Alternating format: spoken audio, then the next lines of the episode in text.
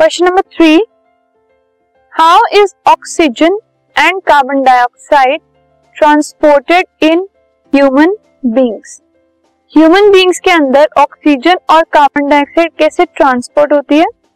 सबसे पहले देखेंगे हम ऑक्सीजन का ट्रांसपोर्ट तो जो रेस्पिरेटरी पिगमेंट्स होते हैं, जैसे कि हीमोग्लोबिन जो कि रेड ब्लड सेल्स में प्रेजेंट होते हैं, वो ऑक्सीजन ले लेते हैं एयर से.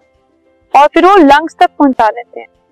फिर जो लंग्स है, उनसे क्या होता है? They carry the oxygen to the tissues which are deficient in oxygen जब ऑक्सीजन जाती है टिश्यूज तक, जिनके पास ऑक्सीजन की कमी है तो वो कैसे होता है?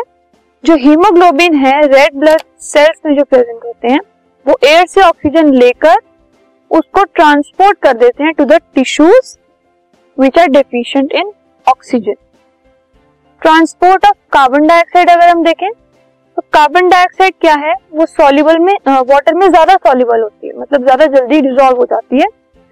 So it is mostly transported from body tissues in the dissolve form in our blood plasma to lungs and diffuses from blood to air in the lungs and then expelled out through nostril carbon dioxide क्योंकि वो soluble होती है water के अंदर।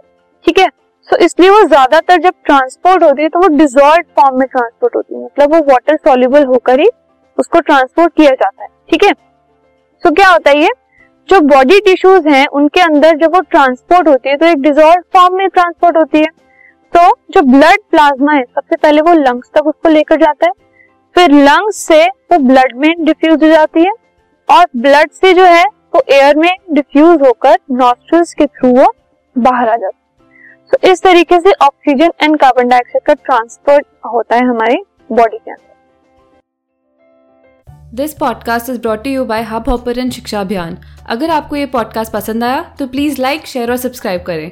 और video classes के लिए शिक्षा अभियान के यूट्यूब चैनल पर जाएँ।